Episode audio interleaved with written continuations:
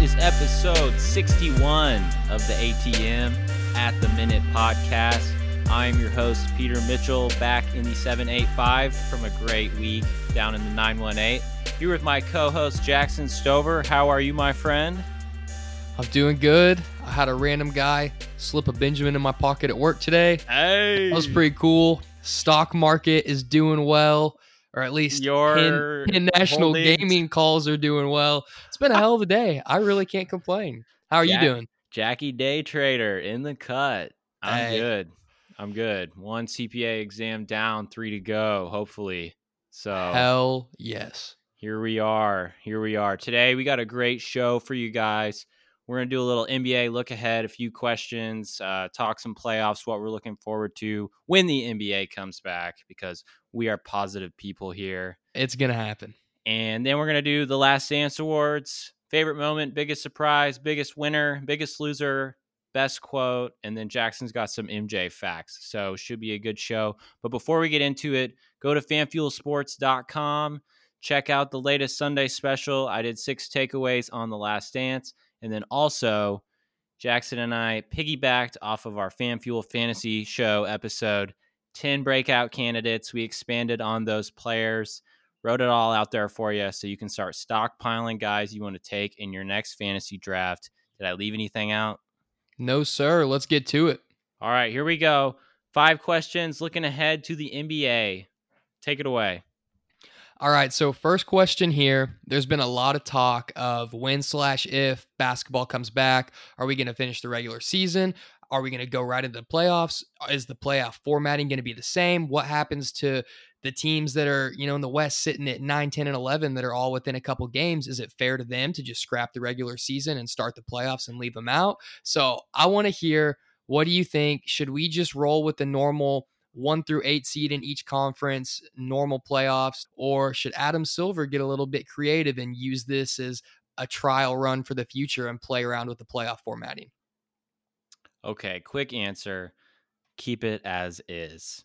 Ooh, these really? these teams, I know this is boring, but these teams and these owners would raise hell if they changed up the formatting 75% into the season. Almost every team, actually every team has played somewhere between 63 and 67 games thus far. So if you were to come in and let, you know, Zion get a chance to make the playoffs, yes, that's what we all want as fans, but is that going to be fair to some teams, especially to the teams that are already in the playoffs? I, I don't know if you're talking about the seven and eight seeds playing a little round robin plan That's with the, the nine thing. and tens. I don't See, think that's that's, the cool. issue. because Dallas would get royally screwed there. There's no reason that they're 40 and 27. Memphis at the eight seed is 32 and 33. They shouldn't have to be in the same ballpark competing to get in. But at the same time, you look at that eight seed, Memphis is 32 and 33. You've got Portland at 29 and 37. You got New Orleans at 28 and 36 and Sacramento at 28 and 36. And those four teams would be fun to watch. And if you were able to concoct some sort of wild card series or three team playoff series or something like that, a shortened condensed series, and you give Zion a chance to get in there, oh my God, the ratings are going to go crazy. And I think that is Hey. one big counter argument you can pitch to the players and owners. Hey, you if we do these play in series, especially if people are starved for sports, and this is the first big American sporting action they get, they get a play in series that's got Zion versus Dame and CJ or something. Holy shit, the ratings are going to be insane and they're going to make a lot of money. So I think you can make the argument that it would help the salary cap. It helps everyone's pockets going forward. Sure, it might be a little bit unfair to the Memphis Grizzlies at the eight seed, but dude, if you could work something out where you get the Pelicans playing, oh my gosh, it's going to do so good ratings wise. That's a great point from the marketing major. That would definitely bring in some ratings. Picking up on the lost revenue, I agree. If they if they could do anything like um, anything to bring the intensity of that Denver Minnesota matchup from a few years back, I think that's the two teams that were in it. It was the last game Yeah. of the season. yeah, the wild card eight seed playing spot. Yeah, it was by chance, and I don't think that's the first time that's ever happened in NBA history. But I just remember how you know intense that hype. game was. Yeah, so Yeah. Anything they could do to, you know, bring in some extra TV money, whatever. There's not going to be fans in the seats whenever the season comes back. So right. I'd be all for it. Hope hopefully yeah. they can come up with something. I agree. The only problem with that is the Eastern Conference. You look at it, and do you really want to give the Washington Wizards no. at 24 and 40 or the Charlotte Hornets at 23 and 42 a chance to get in the playoffs? No one's going to watch them. So that's really the issue. I think the Western Conference would be the only reason to even consider it. But Adam Silver's a smart man. I'm sure he's considering all possible options, and I wouldn't put it past him to come out with some new trial formatting, get the teams, get the owners, get the players on board, and just see what happens. But we'll wait and see. I'm excited. Basketball sounds like it's going to come back. So, regardless, I'm happy. Yeah, we finally have a two to four week timetable as reported last week. So I think it's coming back. But let's go to question two here. What yes, team is the layoff going to help or hurt the most? I think there's a few teams that it really helps and I think I got one, one for each that it hurts. Okay, so I couldn't really pick. I have four teams that I think it really benefits. The biggest is Milwaukee. They were Oh, wow. they were struggling. I mean, they were in a little five game skid. They lost four or five. Giannis had the knee sprain, and some people That's thought true. it might be kind of serious, and he might not be 100% going into the first round. And sure, it's the first round. They're going to walk through whoever they get, whether it's the Nets or the Magic. But the thing is, if Giannis's knee isn't 100% and he's not getting a ton of rest, that's going to be an issue when you get toward the Eastern Conference Finals and the finals if they get there. So I think Milwaukee, number one, is the biggest beneficiary of this. Number two, I think it's the Lakers. LeBron's old.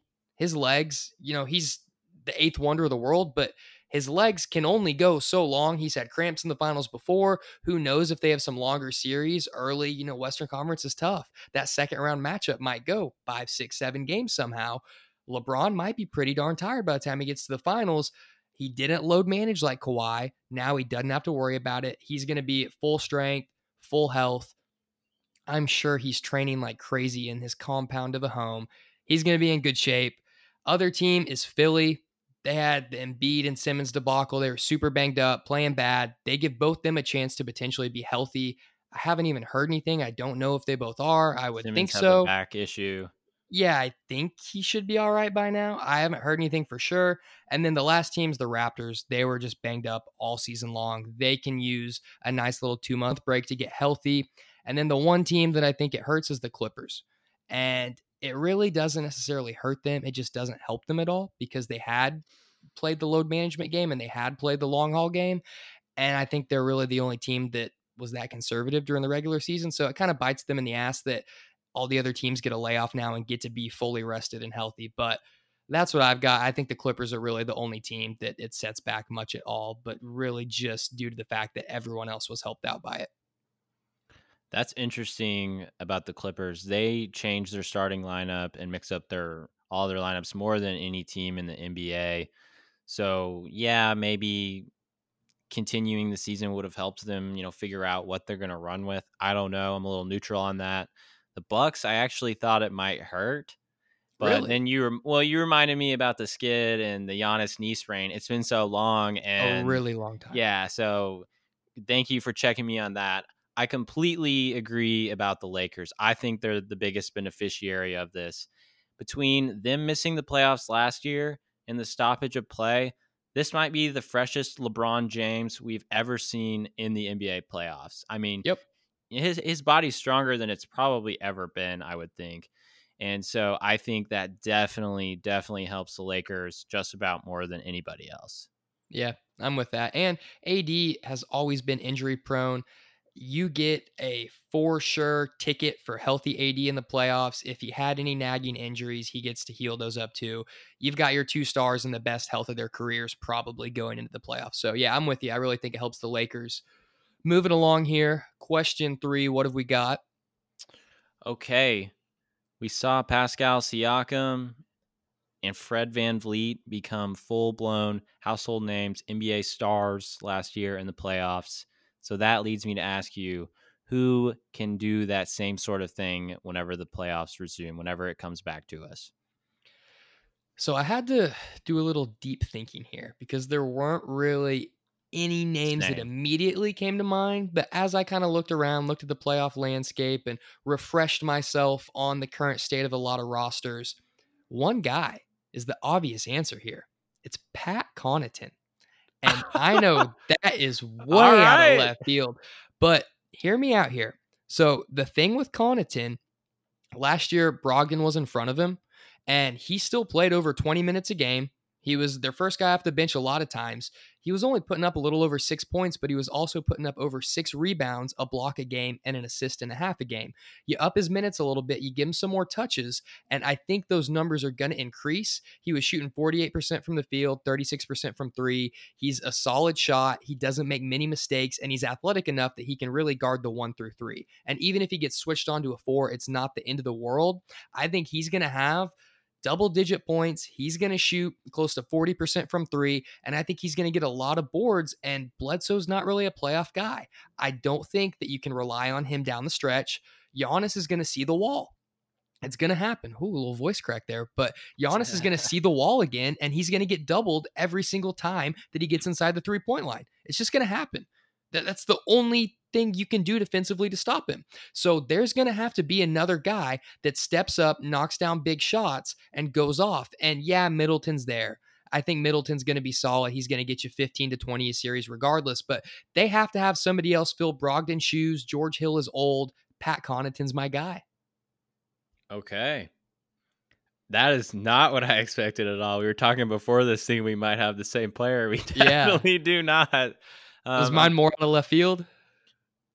Um, I honestly mine's out of left field too. You went with someone who's on a legitimate contender. I went with someone who's on the very back end of things, and that is Oh, okay. Brandon Clarke, our guy. Really? Yeah. Okay, So this I like that though. this is obviously a reach, but as of right now, Memphis is the eight seed in the playoffs. They'd be paired up against the Lakers. But let me tell you, Brandon Clarke would be on the all rookie team if the season ended today. That's a no Yeah. doubter. Yeah. I was just looking at it. He came into the league as an older guy, just like Siakam. I think he's going to continue to grow as a player. He was averaging 12 points, 5.8 boards, shooting 40% from three, which some teams were worried about. Uh, he had a really ugly jumper back at San Diego, I think was where he was at before Gonzaga. Yeah. Worked on that. He's just raw. Yeah, now he's a knockdown guy. I know it's not a huge sample size, but that's impressive. And his per 36 minutes are nuts 20 points, 9.7 boards, 2.4 assists, 1.4 blocks. I mean, the guy's only playing 21 minutes a game right now, but in a year or so, you give him starters minutes. Wow. Hundred percent. I like him more than Jaren Jackson, and I Oh, like the Siakam oh, no. comparison. No, I Jaren like- Jackson is really good. he is, but I think Clarke's better, and you can't go wrong with either. But I think Clarke is.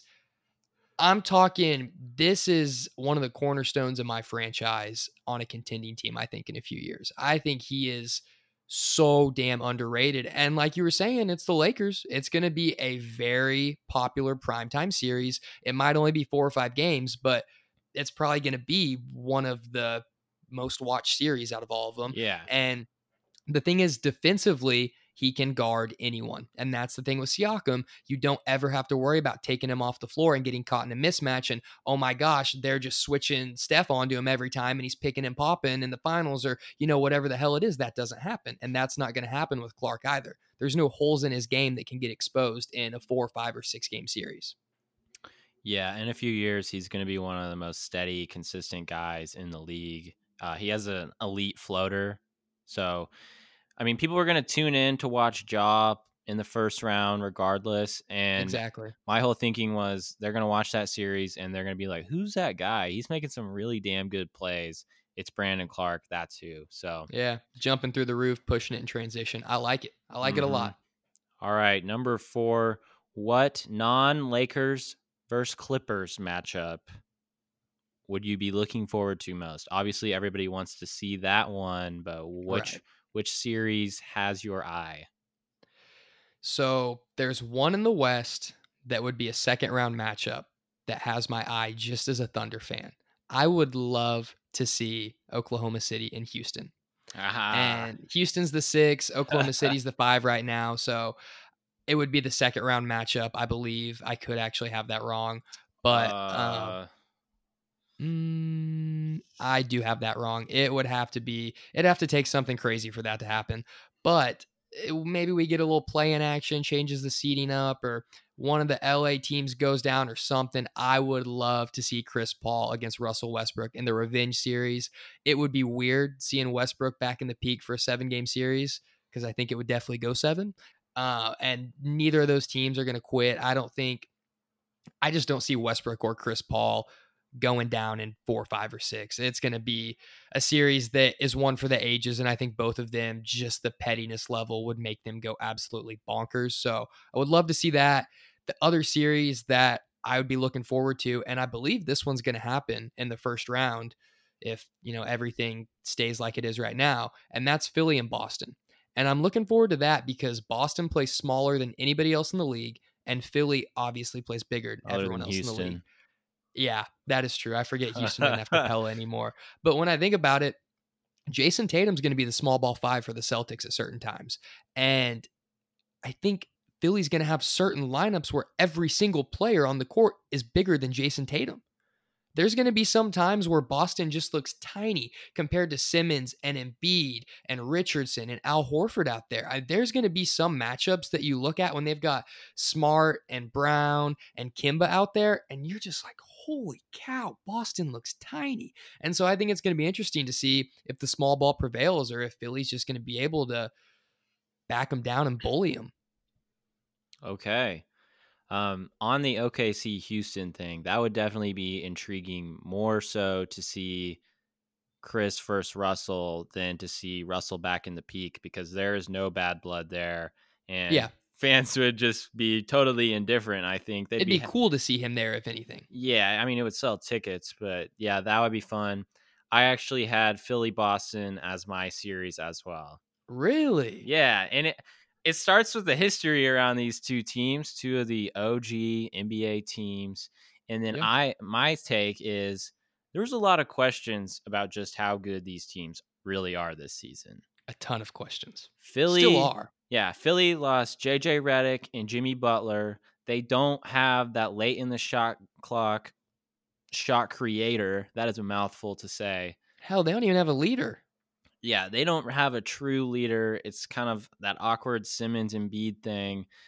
I think losing Jimmy hurts more than anyone realizes, and it hasn't really shown yet, but it would in the playoffs. And then on the Boston front, interested to see what they look like with Kemba in the playoffs instead of Kyrie. Tatum was playing better than he has his entire career. Jaylen Brown was a borderline all star this season. I would just love to see them go at it. So I don't know. I just think that's definitely the series. It would be really telling. Whoever comes out of that, I, I would have no idea. I, I, just really don't have any idea who I would pick. Probably Boston. Yeah, I completely agree. I completely agree. And I just got to jump there. Next question we're going to Does any team outside of Milwaukee or one of the LA teams, Clippers or Lakers, even have a shot to win the finals? And my answer is going to be I think whoever comes out of that series my guess is Philly. I think okay. Philly could do it only because of matchup problems, only because they are so darn big. I think it could give any team honestly fits. I think they're a team that everyone's kind of penciled in like, man, I don't know how good they really are, but I hope we don't get Philly in the playoffs just because they're so damn big. Okay, well, my counter would be that I think Boston might be able to work around that size. Philly has had issues spacing the floor. Like I said, they're missing shooting that they had last year. Horford had to go to the bench because things weren't working out how they expected them to. Yeah. So I'm not so convinced that they would just play bully ball and dominate Boston. We see Joel Embiid hanging around the three point line. If they really want to be great, they got to feed that man, and he's got to go to work like Hakeem Olajuwon if they really want to go deep.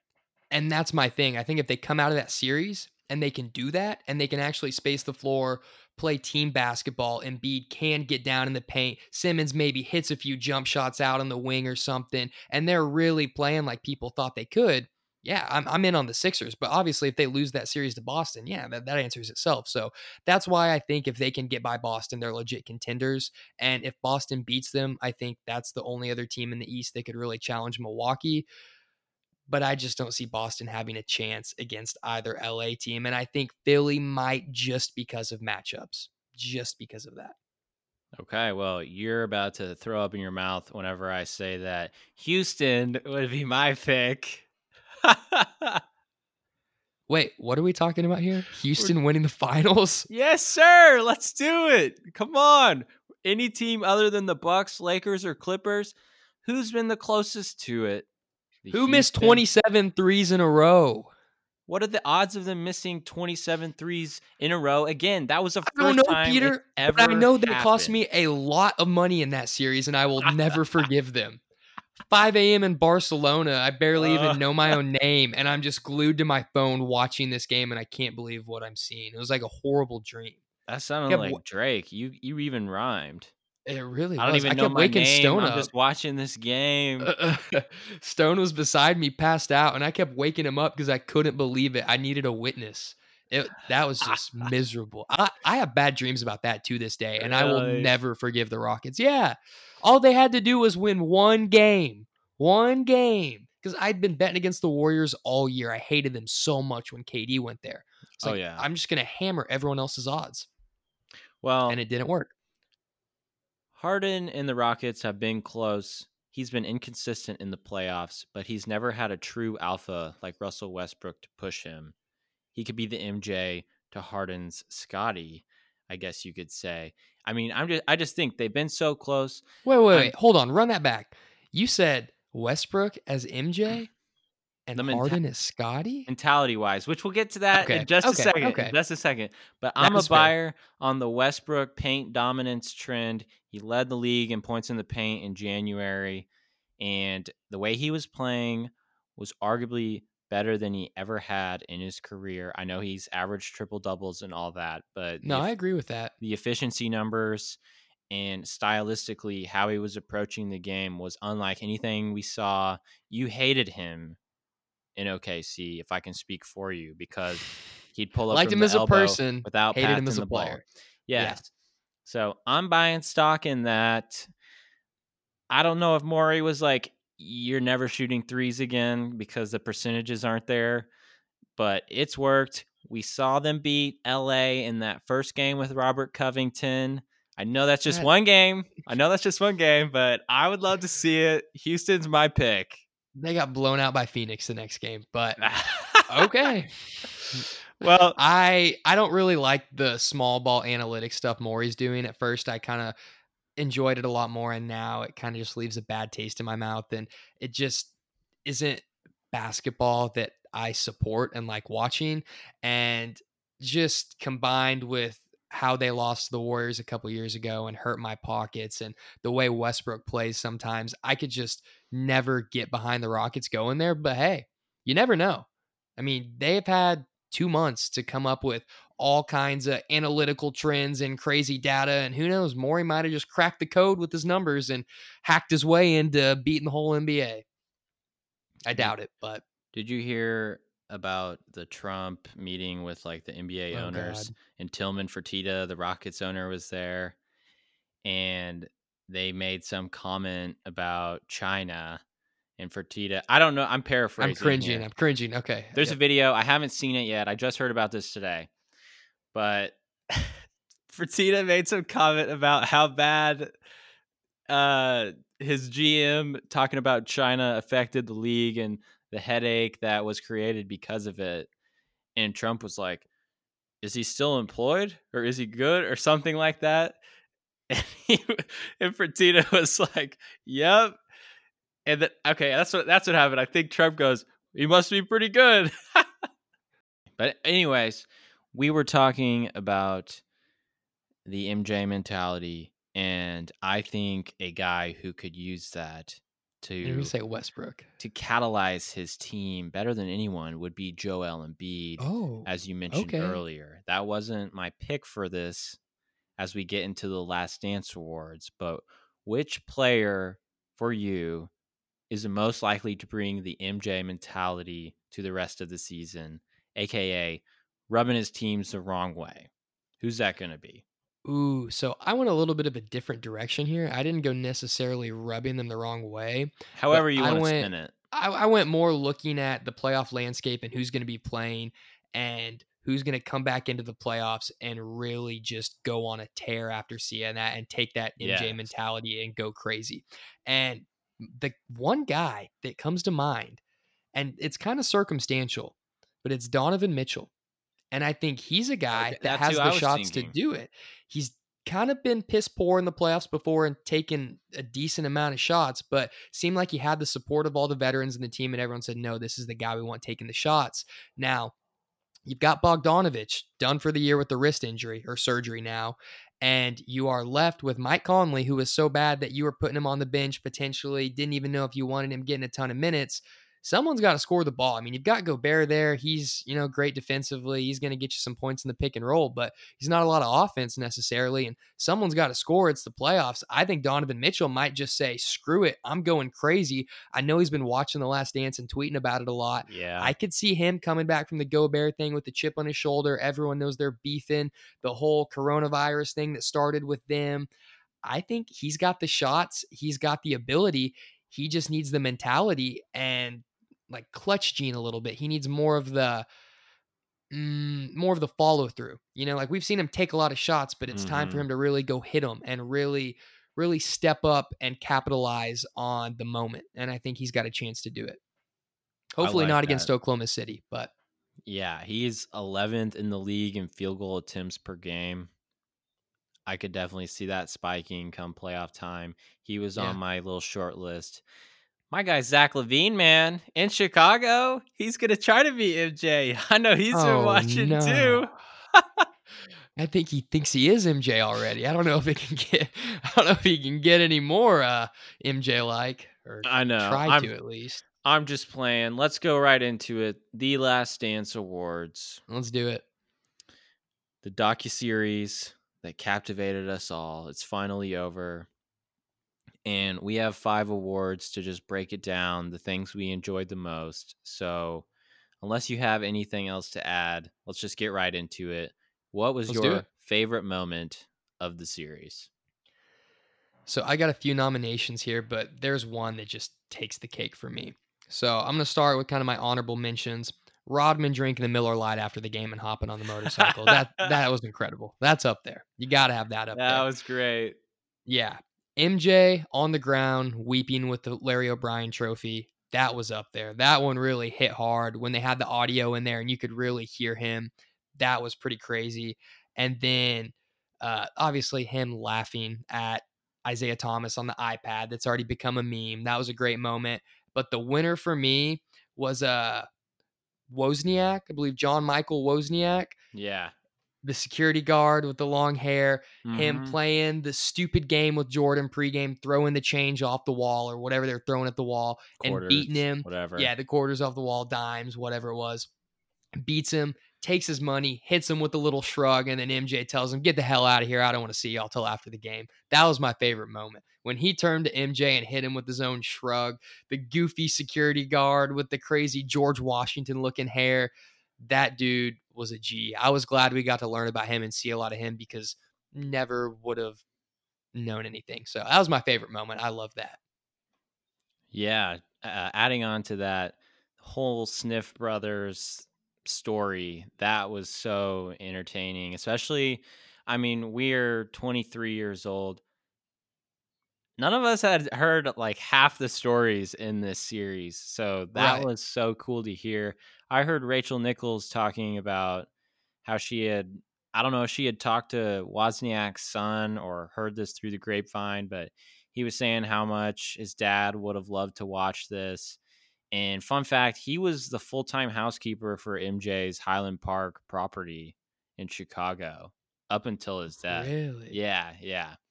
That's Uh, pretty crazy. I know. I- It was so cool to see how he kept a relationship with with these guys. I mean, Right. through his career. It showed it showed he obviously is not just an asshole like a lot of people tried to make him out to be and like a lot of people thought he would be portrayed as in the series. Like legitimately was a good guy that you could tell was raised the right way. exactly. Just super competitive. So my nominees, I mean, you reminded me the Gus Lett moment where after winning the Eastern Conference Finals over the him the Pacers, he grabbed the game ball, had the the wherewithal the to do that. thoughtfulness, I guess, the wherewithal, yeah, to like actually make sure he got that ball, give it to Gus. I had like crazy Like goosebumps. that's what he's thinking about after he wins a major playoff game. Let me get this ball for my guy and make his day. Not whatever it is with him, you know? yeah, yeah, I could go further into that. I'm not going to do it. Same. same. Um, both of us can. My other two moments the final 41.9 seconds of game six against Utah. I, you know, we've all seen the shot over Bryon Russell, the push off or no push off, however you want to spin it. Yeah. But actually, kind of seeing that whole sequence, how MJ scored in the lane, Utah gets the ball, moves it down the floor. Stockton gets to the corner, drops the bounce pass to Karl Malone, and MJ risks it for the MF biscuit, goes, Goes for for that all. steal. That's what great players do. And that that was a huge summing up of everything about Jordan's legacy, who he is, why he's the greatest. Yeah. He made plays like that. He goes down the floor, hits that game winner. That was awesome. But my favorite moment was Phil Jackson's burning of the letters ceremony. Ooh, that was pretty powerful. I almost cried. Could you imagine being a fly on the wall listening to each one of those guys read their letter? Steve Kerr said they all took it super seriously. I highly doubt Dennis Rodman did, but that's like something you You just see. probably had about five words. yeah. Hey, I'm trying to get out of here. Uh, I'm gonna go party. yeah, that was something you see at like a high school lock-in or a young life camp. But Phil Jackson has all those guys respect, and it was probably a moment those guys will remember for the rest of their lives. I thought it was a Oh, perfect a way. In the series. They had the binders that said the last dance. They showed us that in episode one. He's like, nah, this is it. And that was probably the last time that those guys will ever all be in the same place together. So I thought that was a perfect way to wrap it up. Favorite moment of the series. I'm with you. I will forego my nominees and concur with you. That deserves the award right there. all right. What was the biggest surprise to you? So you mentioned the 98 finals and we have all seen the shot, but to fully understand all of the context behind it and everything that went into that series and the seasons I hope you don't before and have mine. everything else. Oh, I probably do. So the first part was them winning game 3 96 to 54. That was like a Yeah. what the hell that happened? How did I not know that moment? I mean, the fact that you're able to hold a team to 54 points in the NBA finals says a lot when everyone, you know, calls you burnt out and at the end of your legacy and thinks it's the end of the road and all of the stuff that people were saying about the Bulls. Clearly, what their own GM even thought. And you're out there beating what a lot of people said was an all time team in the Utah Jazz by that many points. and Phil Holy pointing shit. out how they had to stop them in transition. They're the second best offensive team in the league. Right. Crazy. Like, can you imagine we see, I don't know, the Clippers and the Bucks in the finals and the Clippers hold the Bucks to like 62 points and score 108? That'd be insane. That that would crazy. Can't even imagine. So that combined with the fact that uh in the final game of the series, Jordan scored 45 of the 87 points, game six Yeah. and that was his last hurrah with the Bulls? Like, are you kidding me? You His scored game. 45 of 87, and that's you're walking away with that? LeBron would never, never. Yeah. LeBron's not going to go score 58 of 110. It's not going to happen in a win in the playoffs. Maybe in a regular season meaningless game you would, but not like that. Was that it for your surprise? That was my biggest surprise. I was shitting my pants. I knew that series was great and he went nuts, but I didn't know it was like that. That's Yeah. next level. That cements himself as the GOAT. Like if you were on the fence before that, go watch that last episode and shut up with any argument you have. Yeah, like I said, it's a waste of time. I'm not going to get into it, but Yeah, I, I shouldn't have even started. No, my my biggest surprise. We all know how horrible Utah Jazz fans are. Oh man. That's that's no surprise. After the racial slurs thrown at Russell Westbrook last season, that fan getting banned for life, we all knew how despicable they were. Yeah. But the fact that they sent five people to try to murder Michael Jordan, that was shocking. That was shocking. Do you think that actually happened? Or do you think there's a chance he maybe just ate some bad pizza? No, it 100% happened. So Tim Grover, his trainer, I believe this was on part of my take. He confirmed that it was food poisoning and they just called it the flu game because the symptoms were flu like. right. But you don't think there's a wouldn't chance that it was just a genuine, honest, bad pizza that made him sick? Like, you think they were sprinkling stuff on his food to try and get him sick or kill him or something? Putting some ricin in there or whatever it was they used in Breaking Bad? Okay, well, I do think the story's a little bit embellished how they were all saying, none of us were eating that pizza. They sent five guys. I don't think they would talk about it quite in that same light had he not gotten sick from it. But man, I fully believe that those guys poisoned that thing. They knew, hey, we got to get an edge on the Bulls. But like, who sends five people? That's Wouldn't that be obvious? That's okay. So I believe most of it, but my my thing with it is if I have a playoff game tomorrow and I order food at an incredibly late hour and five guys show up to deliver it and I'm Michael Jordan, one, I'm not going to answer the door because I think a gun's going to get pulled on me or I'm going to get jumped or something. I'm not even going to open the door. Two, how bad do you want the pizza if five guys delivered it and you're all sitting there saying, oh, something's probably wrong with it? Really? I mean, I That's get your MJ and you think what's going to happen to me, but that's my thing is like if five guys show up to deliver a pizza and you know who you are, are you really going to eat that? so uh, that's what I'm saying. Like, I don't know that those guys actually talked about it like that in the moment. I'm sure they thought it was weird that five people showed up, but And they just you ate the pizza and whatever. Yeah, one last thing before we move on. Everyone was on Twitter saying like, "Why would MJ call in the pizza himself?" I don't I don't believe that he did. I think everyone knew that the Bulls were staying at the Marriott in Salt Lake yeah, City. It wouldn't have mattered. and they were like, "There's a chance that this is like MJ's hotel room." There, there's just a lot of fishy stuff there. A lot of fishy stuff, but we'll never know. Okay, biggest winner. Biggest winners from the whole series, Gus Lett and John Michael Wozniak. Those dudes never would have known about them. Nobody in America hardly ever would have known their names. Those guys are legends now. They're my screensaver on my phone. That's that such a great picture that. ESPN tweeted out, legendary picture. Those guys were unspoken heroes of that documentary. They made it feel way more personable. They made it feel like you can be an average guy and be a part of some great big legacy as a security guard working for the Bulls. All of a sudden, these guys are I mean, they're mainstays in Michael Jordan's life.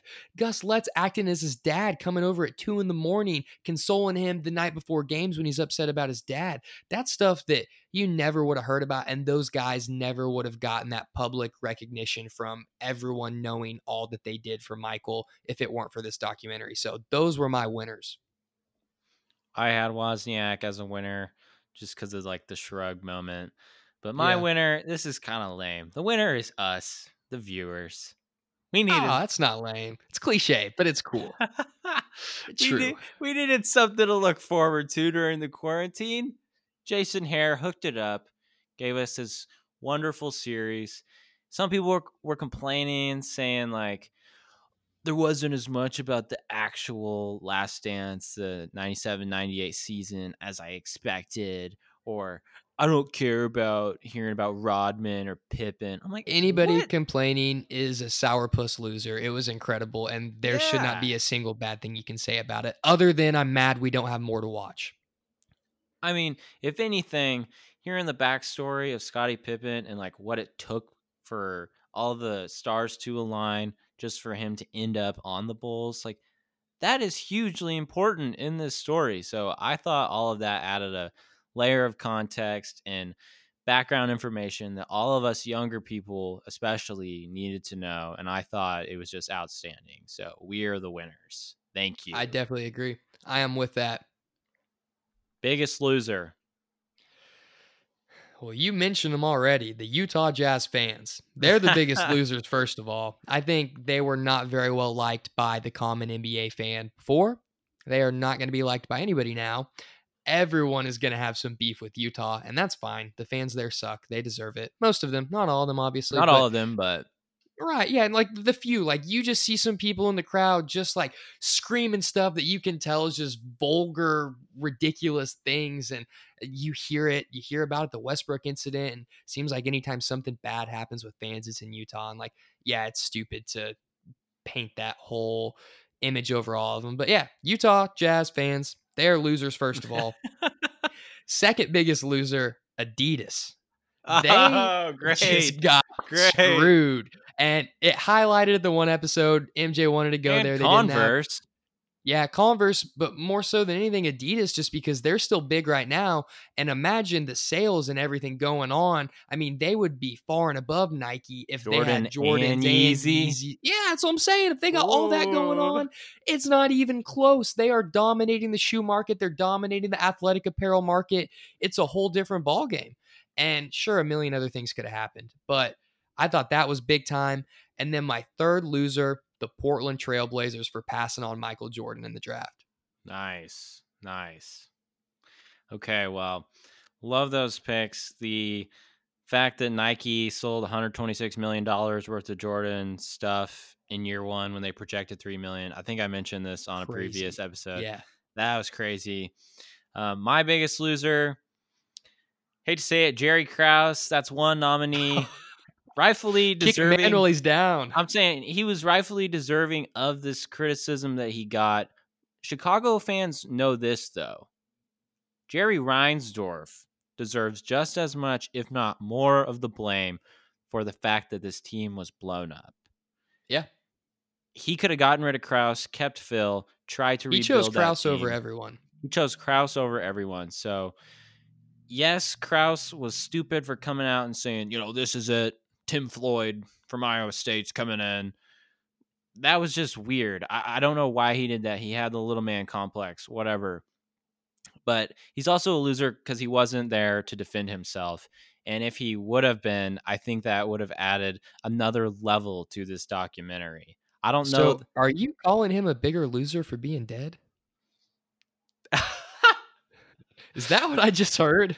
I, I I don't mean it quite like that. I'm kidding. I'm totally kidding. I'll probably cut this. That was a little bit too edgy. no, that's fine. But I'm just saying, like, it, this would have. I know been what you mean. even. It was amazing, and it would have been even better if we Yeah, could have heard his side of the story. Right. People wouldn't be bashing him as much maybe if he came out and said, Hey, this thing and that thing happened. And me and Phil actually sat down one day and he told me this and said he was ready to go a different direction. Yeah. And kind of forced my hand. You know, there's no telling. No telling. Hmm I mean, Isiah Thomas was in it. He was an arch nemesis. He I was kind of a loser of this series. yeah. Although he got a lot of credit, a lot of attention of like, hey, Isiah really was this good. He should have been on the dream team, this and that. But at the same Yeah. time, a lot of people are like, ah, he sucks. He's a mean guy. Yeah, and MJ said it's Magic and then Isiah, two best point guards in his eyes. Um, Yeah. So I had Krause, RIP, but the other biggest loser is LeBron James Oh, yeah. because Oh, yeah. I mean the old the boomers Tread lightly. Tread lightly, Peter. the boomers had MJ as their guy. I think you could say 80, 90% of millennials, boomers. I can't think of an, any better word than those uh, generations right there. People there. that actually watch them. People who got to see MJ play. Thank you. They would all say MJ was the GOAT, but now you have the younger generation changing cards. I've already had friends say MJ's my GOAT now. They've jumped ship from LeBron. LeBron went on the shop and said, That's why I'm the greatest player, talking about some series or game that he played in. But He's been doing that crap. MJ didn't have to do that. he's still yeah he's still playing so let's let lebron finish out his legacy but he definitely has taken a little bit of an l for some young fans jumping ship and having mj be their goat now I definitely agree with that. I'll be interested to see if he comes out with more of a chip on his shoulder and says, you know what? will. If people want to see it, I'm going to go get 60 this playoff game. I would love to see him try to do something. and i like that, hope he I have does no that would be so fun to watch It would- nothing- I would honestly be okay with the Lakers winning the finals if he went on just a ridiculous run and averaged 43 in the playoffs and nine assists and seven rebounds. Like, I, as much as I would hate to hear about it, I would totally be down to watch it. 100%. You could sweep the Clippers. I'd Eat my words. I'd be okay with it. Be okay with it. I've been an MJ or a LeBron hater most of my life. I've softened my stance over the past year. Life is too short to just be hating on people like that unless you're doing it for ratings. So That's fair. I'd love to see LeBron go off. Yes, completely agree. Fair enough. Okay, Fair enough. let's wrap it up here. Best sir. quote. There's a lot of directions we could go here. I wrote down a lot of honorable mentions, and I think there is just one that takes the cake. I don't need to mention all of the other nominees because I'm sure people remember them anyway. It's stuff that was so memorable and so big, there's no way you don't. But the one that does it, and I'm sure that this is basic because it got so popular, but when he said, when people see this, they're going to say, well, he really wasn't a nice guy. He was a tyrant, but that's you because you never won anything. that hit into episode seven. That yeah. hit on a different level. And when I heard that, I just thought goat. Like I related to that on so many levels and just thought, that's so true. Sometimes you got to get in somebody's ass a little bit and go get something done. It's just part of life. And he understood that. You be a nice guy off the court, you know, you be good to people, you help bring people before games into the locker room, you give them game basketballs and stuff like that that's going to make their day, make their week, make their life. But hey, when you step on that court, you're an asshole because you're going to win. And that's how it's got to be sometimes. And I thought that was just the best quote ever. On top of that, he said, and I never asked anybody to do anything that I didn't do. Right. That's the ultimate leader. Whether you whether you disagree with his overall style or not, he was a lead by example guy. They showed that one clip of him beating everybody in sprints. I'm sure that didn't happen every single practice, but it wouldn't surprise me if it did. Some people are just like that. Some people are just like that. One other one I've got to mention. Yeah. I just have to because I think it kind of relates to both of us a little bit. And I know you definitely would appreciate it. This might the be thing, this might be mine. This is yours. I'm gonna let you go ahead. No, no, no, no, no, Go ahead. Go nope, ahead. Nope. It's it yours. might not be. No, no, no. I, go ahead. Go ahead. Okay, so this quote, it was last episode, and I was talking about MJ, and it said his gift was not that he could jump high, run fast, or shoot a basketball. His gift was that he was completely present, and that's what separated him. Yeah. That's yeah. I, I thought that was gonna be yours. As soon as I said it, I was like, damn, I'm gonna steal his thunder right here. That's not the exact quote. I had it was Mark Vancil, the author of Rare Air. I haven't I don't know much about that book, but he said that Michael would say, "Why would I think about missing a shot I haven't taken yet?" Right. And it's not That was that, another honorable mention quote I had. It's not that that was like a super emotional or like I, I, whatever quote. Yours was even better, but it was just the summation of who he was, the whole topic of being present, always in the moment. No challenge was big enough to deter him. He was always ready. There was the uh I don't know if he was the trainer, but MJ was laying out on the training board and he was like, It's the lion, uh the lion sleeping before the fight or whatever. Do you remember that? Yes.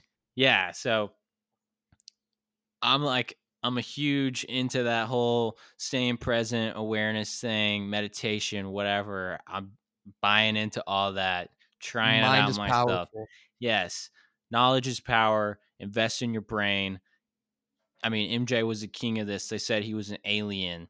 They said he would point out things that nobody else could. I was listening to Jason Hehir on the JJ Redick podcast, and he said that he was talking to Andrea Kremer and Hannah Storm, and they said that MJ would come up to them before anyone even knew it and go, "When are you due?"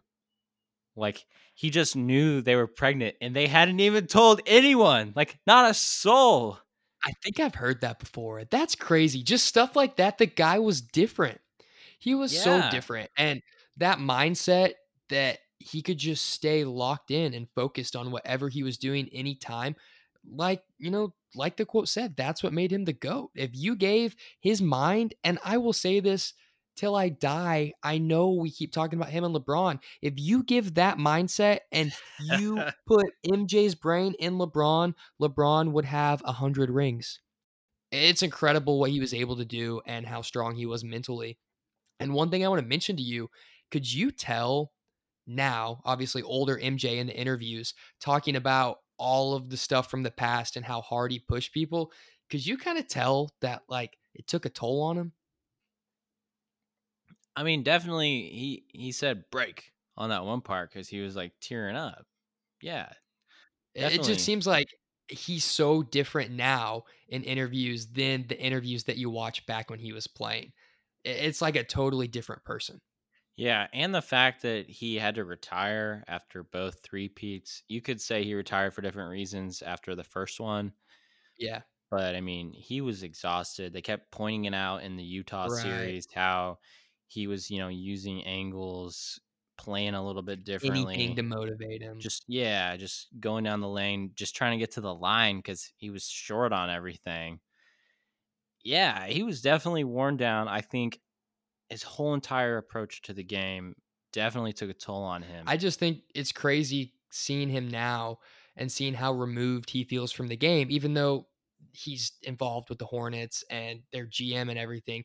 It just feels like it's a, an entirely different person when you're watching him talk about it now. And it's like it almost kind of drove him crazy, everything yeah. that he went through and how it all ended a little bit. And I think he has a hard time dealing with it. And that's why he's always got a glass of bourbon and a cigar in his mouth or whatever it is. I mean, the cigars were always there, but yeah, he's a little hands off as an owner. So yeah, I'm sure he's like a tiny bit checked out of basketball. That's for sure. I would be too. I would need a break at some point. But real quick, some random I, Jordan. I oh, oh, oh, go for it. Go for it. I can't repeat it, or I'm not going to. But Larry Bird, the exchange after. Oh yeah, that was pretty good. You, you can repeat that. What do you got to lose? I'm just not going to. You guys know what I'm talking about. That was sensational. Yeah, that one was great. All right, that take it away. Was great. All right, so just some random stuff that I've seen about him throughout this series, really the last few days. Uh, some stories, some articles, videos, whatever it was. First thing blew my mind. The dude bet a hundred grand on a game of rock paper scissors. I don't know if he won or lost, but he bet a hundred grand on a game of rock paper scissors. I also saw this one's pretty controversial. I did a little more digging. Some people say it's true, some say it's not. Apparently, he would bet $100 every day with Scottie Pippen on horse races, and he was showing him reruns that he'd already seen every single time. Oh, yeah. I, I've heard something like that. Yeah, that one's been passed along a little bit. I'm not sure how true it is. Another one, Antoine Walker showed up to a workout with a new Ferrari and a jumpsuit, and he was walking around all fresh. And I guess it pissed MJ off. MJ went and bought a Ferrari similar kind, just different color. Also went and bought the jumpsuit and just started walking around exactly like him, just to get in his head, just show me what's special. Uh, or maybe he liked his swag. maybe so. Maybe he was just trying it out. But the last one, and I think this is a perfect one to end on because it just puts everything in perspective. When he was traveling with the Dream Team, he lost in a game of ping pong to Christian Laettner. Nobody saw him for two days he went and bought a ping pong room, set it up in his hotel room, and did not leave until he was able to come out and kick ass in ping pong. Immediately challenged Laettner to a rematch and won 21 to 4. That is insane. And I believe every bit of it. That's a good one. That's a good yeah. one. The level of pettiness and competitiveness just next level. Competitive problem. That was one of my quotes also. Yeah. Don't have a gam- gambling problem. I have a competitiveness problem. You got anything else to add? That's all I've got. I'm just happy that we got some basketball in a different form, a little bit of history basketball combo with some drama mixed in there. And I loved it. The last two episodes had 5.9 million viewers, and I would watch it 5.9 million times again. It was incredible. well, there you go. There you go we're looking forward to the NBA coming back. We're going to hear something soon. The Last Dance was great. Hope you liked the Last Dance Awards. Barring something crazy, we'll be back with another episode of the Fan Fuel Fantasy Show next week. We both had fun doing that. Yes, sir. You guys know the drill. Give us that five star, tell your friends, give us a review, and we'll be back next week. Peace.